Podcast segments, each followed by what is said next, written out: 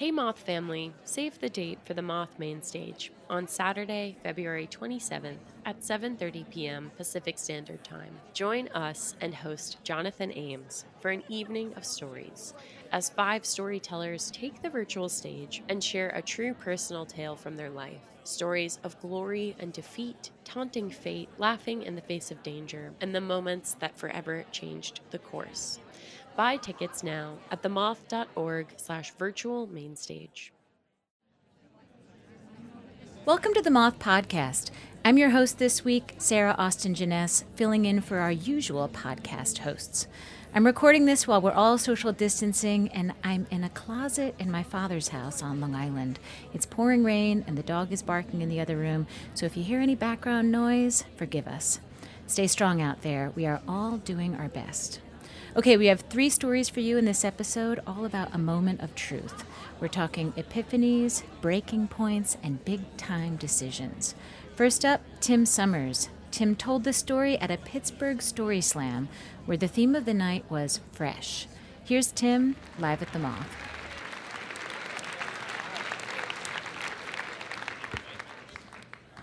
I was a horrible, raging alcoholic for 25 years. Here's the thing about being a drunk, or really any kind of addict for that long. The longer you go on, the less you have to lose, and the more you just say to yourself, why quit now? I've already lost everything. I lost girlfriends, a wife, a house, jobs, money, self-respect. They say that the only way that you can quit is for yourself. I don't know about that. I quit for a girl. Or at least I quit when it became clear that I had one thing in my life that was worth quitting for, and that was Stacy. We had dated all through college, and we broke up the last day of college, and we got back together 25 years later, and it wasn't just being with her, but it was also that she was with me before everything went wrong, and it felt like it was another chance to be the person I was back then before everything went wrong. I got sober on October 21st, 2013. For the first... Thanks.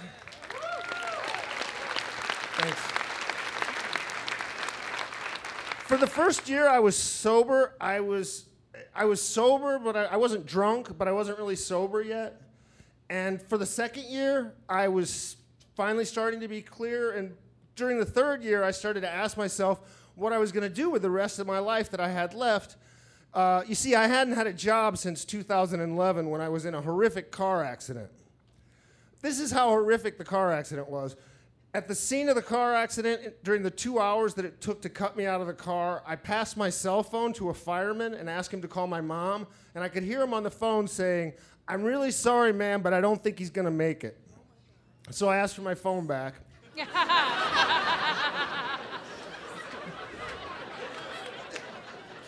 This is how much of a drunk I was at the time. When I woke up in the smoking wreckage of my car, my very first thought is there any way I can make it back to St. Louis before the liquor stores close?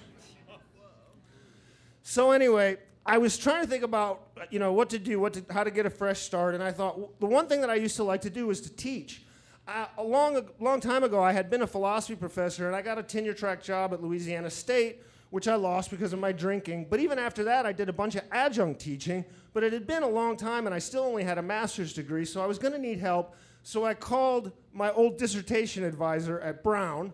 Let's call him Dave, because that's his name. And I said, would you like me a letter of recommendation to do some teaching or whatever? And we started talking, and after a while he said, what do you really want to do? And I said, I really want to come back to Brown and finish my PhD. And the weird thing is, I hadn't had that thought in my mind. It just popped out of nowhere. And he said, look, let's do that then. So he took it to the department, and the department voted to let me come back. And he went to the dean, and the dean had his doubts. So he said, do the application, get some letters of recommendations. I took the GRE over again almost 30 years to the day after the first time I took the GRE. So he took that all to the dean, and the dean said, no, he can't come back. So I thought, I wasn't that hurt. I wasn't that upset. So I tried, right? But Dave said, look, work with me for a year. Study, research, write. There's going to be a new dean next year. Let's try it then, and we'll have a better case. So I did that. I worked for a whole year. I wrote over 40,000 words was length of a short novel, right? I got new letters of recommendation. I went through the whole thing again. My Dave went to the new dean, and the new dean said, no, he can't come back. He didn't look at the letters and recommendations. He didn't read the paper. He just said, no, he can't come back. It's been too long. And this time I was really crushed. I mean, it was like a blow to the stomach. I was so upset because I had thought, I'm not even sure I'm really going to do it. If they ask me to come back, maybe I'll come back. Maybe I won't come back. But now I was crushed, and I was trying to think about why. And it took me almost 2 weeks to realize why. And that felt almost as bad as the bad news, because I realized that I wanted to come back because I thought if I went back to graduate school and I started over where I left off, that it would be like none of that other stuff had ever happened, that the whole 25 years, that I get it back. You know, I started drinking in my early 20s, and I stopped drinking when I was almost 50. That's 25 years. It's like I went to sleep and woke up 50 years old. I mean, it's a lot of time to lose. It's a bitter fucking pill to swallow.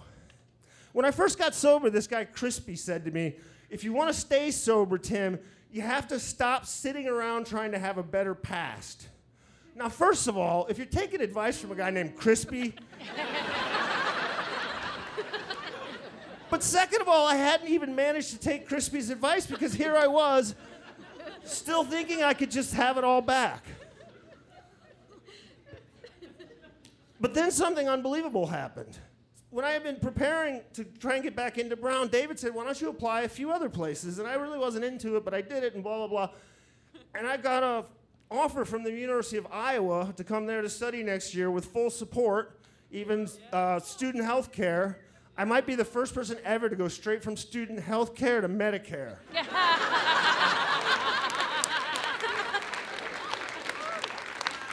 It's not Brown, but Brown just felt like an attempt to relive the same thing, and this feels like a fresh start. So I'm going to Iowa next week. I don't know if I'm going to go there next year, but hopefully. Thank you.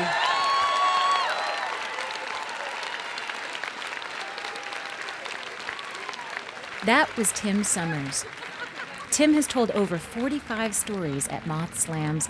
He writes a monthly column for Three Quarks Daily, and he's finishing a novel called Call Me Max, which is a comedy about the devil.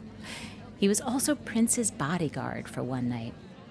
Just after Tim told this story, he accepted the offer of admission to the PhD program in philosophy at the University of Iowa. But most importantly, he says, he married Stacy, the girl who saved his life. To see photos of Tim at school and on his wedding day, head to our website, themoth.org.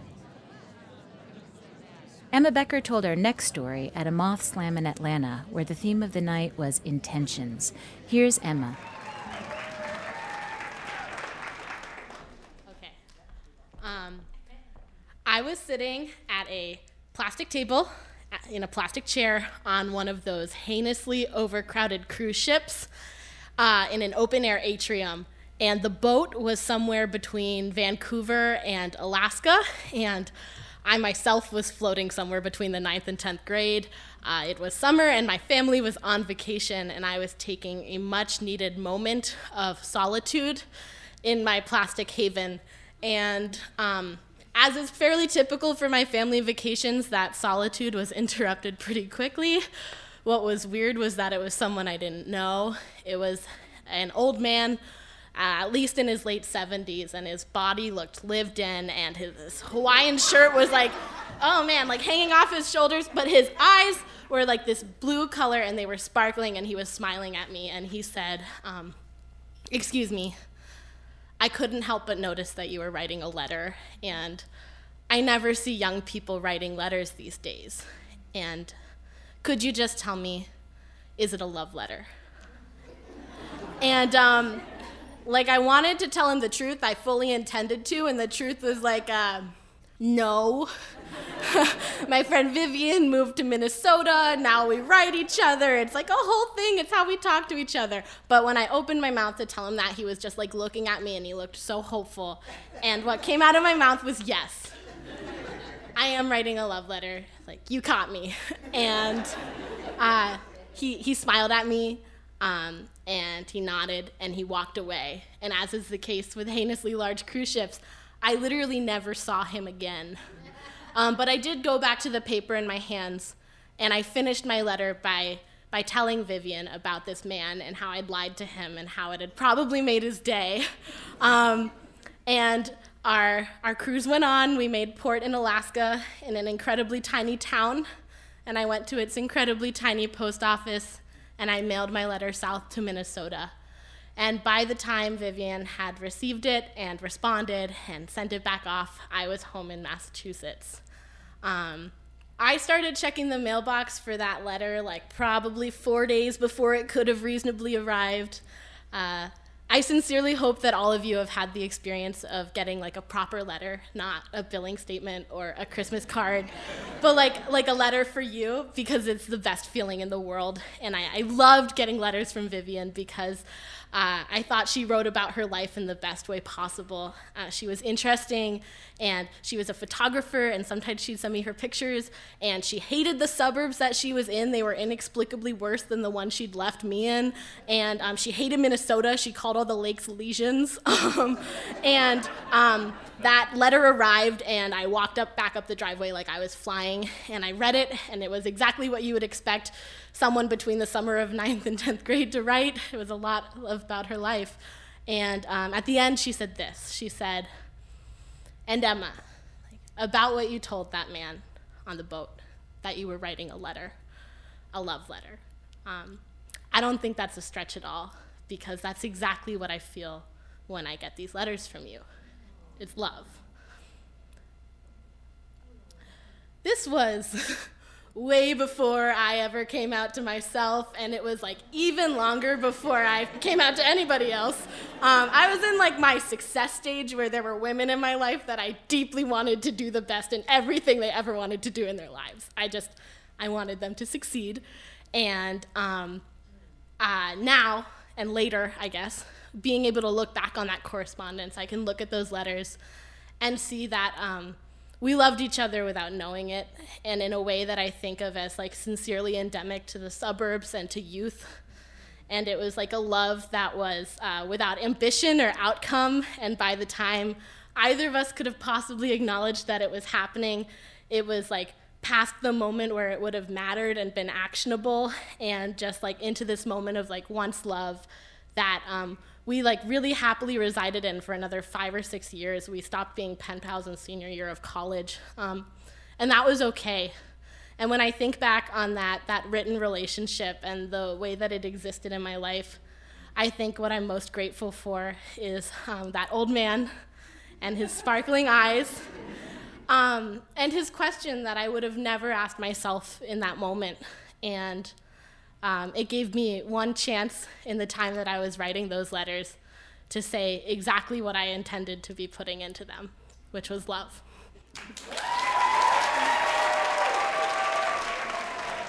Emma Becker is a Massachusetts transplant who's currently living in Atlanta and working for an e-commerce company. A true progeny of the liberal arts and a new fan of the fried green tomato, she fills her free time with good books and farmers markets. Emma is still pen pals with some of the friends she's met in her travels over the years.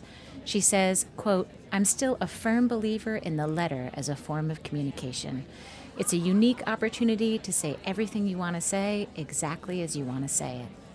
To see photos from Emma's trip to Alaska and some of the letters she mentioned in her story, check out our website, themoth.org.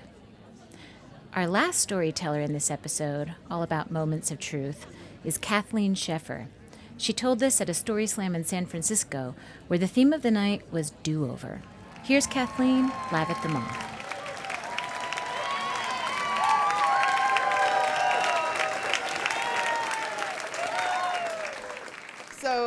Last May, I was sitting in Union Square talking to my friend Austin, and I was telling him that I would never get a heart-lung transplant. It was a treatment option for the disease that I had, pulmonary hypertension, but it was so unappealing because my immune system would be compromised for the rest of my life. I'd take a lot of medication. I'd have to wear a mask in crowds. I had friends who had gotten transplants before. Some of them were doing well, some of them weren't. the survival statistics weren't that great, and I was 23. A few days later, I got on a plane and flew to Seattle for a photography job. But I never made it to the job because I woke up in my friend's apartment and I was wheezing. I couldn't catch my breath. I was coughing up blood on, like, in her toilet. She called 911. I got in an ambulance. I called my parents. I texted my sister to tell her that I loved her because I didn't know if I would be alive when she read that text. So when my doctors at Stanford called me in Seattle and said that it was time to be listed for a transplant, it sounded like a pretty good option. I couldn't walk around a block on 4 liters of oxygen. And so I was listed at Stanford, and usually once you go active on the list, you wait for a year, 3 years. I had friends who are still waiting for transplants. I waited 28 days, and then I got a call at 7:50 a.m. I was woken up and went through a checklist with a Stanford employee who sounded more nervous than I do now. No, I didn't have a cold. No, I hadn't received any recent blood transfusions. I could be at the hospital in 2 hours. So we threw my parents and my sister and I threw stuff in bags and got in the car, drove to Stanford. We got there at 10 a.m. and they said that my surgery was scheduled for noon that afternoon. So we thought, okay, this is happening. But I didn't go downstairs. I didn't get wheeled to the operating room until 8 p.m. So there was plenty of time for friends and family to arrive, for my dad to do the last IV medication pump change, and for us to spend a lot of time thinking about the people who were grieving while we were celebrating my new chance at life. By the time I went downstairs, I had 10 people to say goodbye to. We were walking in a parade of my hospital bed. And then my parents waited outside the operating room doors with me. And I chose that time to go over my last wishes with my mom, to give her my social media passwords, and it's important, okay, and discuss where donations should be sent in the event of my death, how they should have a party instead of a funeral, just normal things you talk about with your 23-year-old daughter. In the operating room, I ended up waiting 2 hours because the organs were stuck in traffic. So the anesthesiologist asked me what kind of music I wanted to listen to. So I should also say my heart rate was normally about 60 beats per minute. That day it was 130 beats per minute, and I could not calm down. So I was like trying to do some drawings to calm myself, and I don't trust myself to choose the playlist for a party at my house, so choosing the Pandora station for a room full of people tasked with keeping me alive for the next few hours was a whole new level of terrifying. And it might be the last thing that I listened to. So it's stressful. Heart rate probably went up. But I chose Blind Pilot, and the only complaints coming from the room were about the anesthesiologist's lack of a paid subscription. We listened to ads between songs. Then around 10 at night, they had visualized the organs. The surgeon said it was a go. They called my parents and said they were putting me under. At that point, I was really only concerned for the people in the waiting room because I knew that my body would fight for me. I'd had open heart surgery as a baby, and I knew I would keep going under anesthesia. Last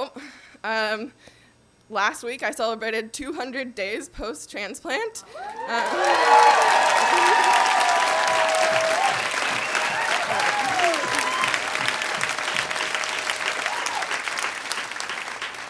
And in December, I went ice skating with my friend Austin in Union Square.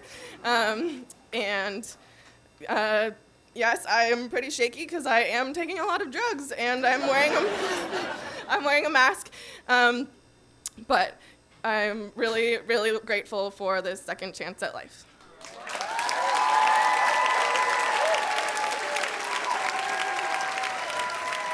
That was Kathleen Sheffer. Kathleen works as an event photographer in San Francisco, and she strives to make her subjects feel seen and loved. And since telling her story, Kathleen has actually photographed 5 live events for The Moth. We wanted to hear more from Kathleen about her recovery and how she's doing. Here's Kathleen reading her response. In July, I will celebrate 4 years with a healthy heart and lungs, gifted to me by my heroic organ donor. My donor family has received my letters of gratitude, but I don't know anything about my donor. I've recovered well from 1 episode of acute rejection and a couple of colds. My lung function remains in the 90th percentile for my age group. For the first time in my life, I've been able to exercise. In 2018, I summited Half Dome, and in 2019, I made it to the Mount Whitney Trail Camp at 12,000 feet before retreating from a hailstorm. When I had pulmonary hypertension, I had to stay below 4,000 feet altitude, so my world has really expanded upward. I feel beyond lucky to turn 27 this month and to be living a relatively normal life. I'm so grateful to have had a million more chances to tell my sister and my parents that I love them and to fall in love with my new partner. That was Kathleen Sheffer.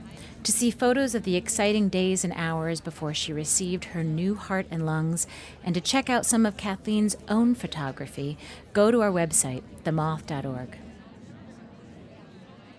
That's all for us this week. In this time of social distancing, we hope you'll check out more of our stories on our social media, YouTube, and on our website. And parents and teachers, head to our blog for weekly storytelling lessons from our education department. We're posting a new story with a corresponding set of journal prompts, activities, and reflection questions for you and the whole family to get involved in. You can find it all at themoth.org/dispatches every Tuesday and Friday. From all of us here at The Moth, we hope you're staying safe and healthy. Have a story-worthy week. Sarah Austin Jenness is The Moth's executive producer and one of the hosts of The Moth Radio Hour. Over the years, she's worked with hundreds of people to craft personal stories. She also launched The Moth's Global Community Program, which elevates stories from South Asia and Africa to highlight world issues, including gender equality and public health. Podcast production by Julia Purcell. The Moth Podcast is presented by PRX, the Public Radio Exchange, helping make public radio more public at prx.org. Moth Story Slams are back. Held on Mondays beginning in February, join us for our weekly Open Mic Story Slam competition. February's theme is Love Hurts. Throw your name in the hat for a chance to tell your story or just come to listen to stories of a total eclipse of the heart, kicked to the curb by the people or places or things you love or used to love. Visit themoth.org/events to buy tickets now. That's themoth.org/events.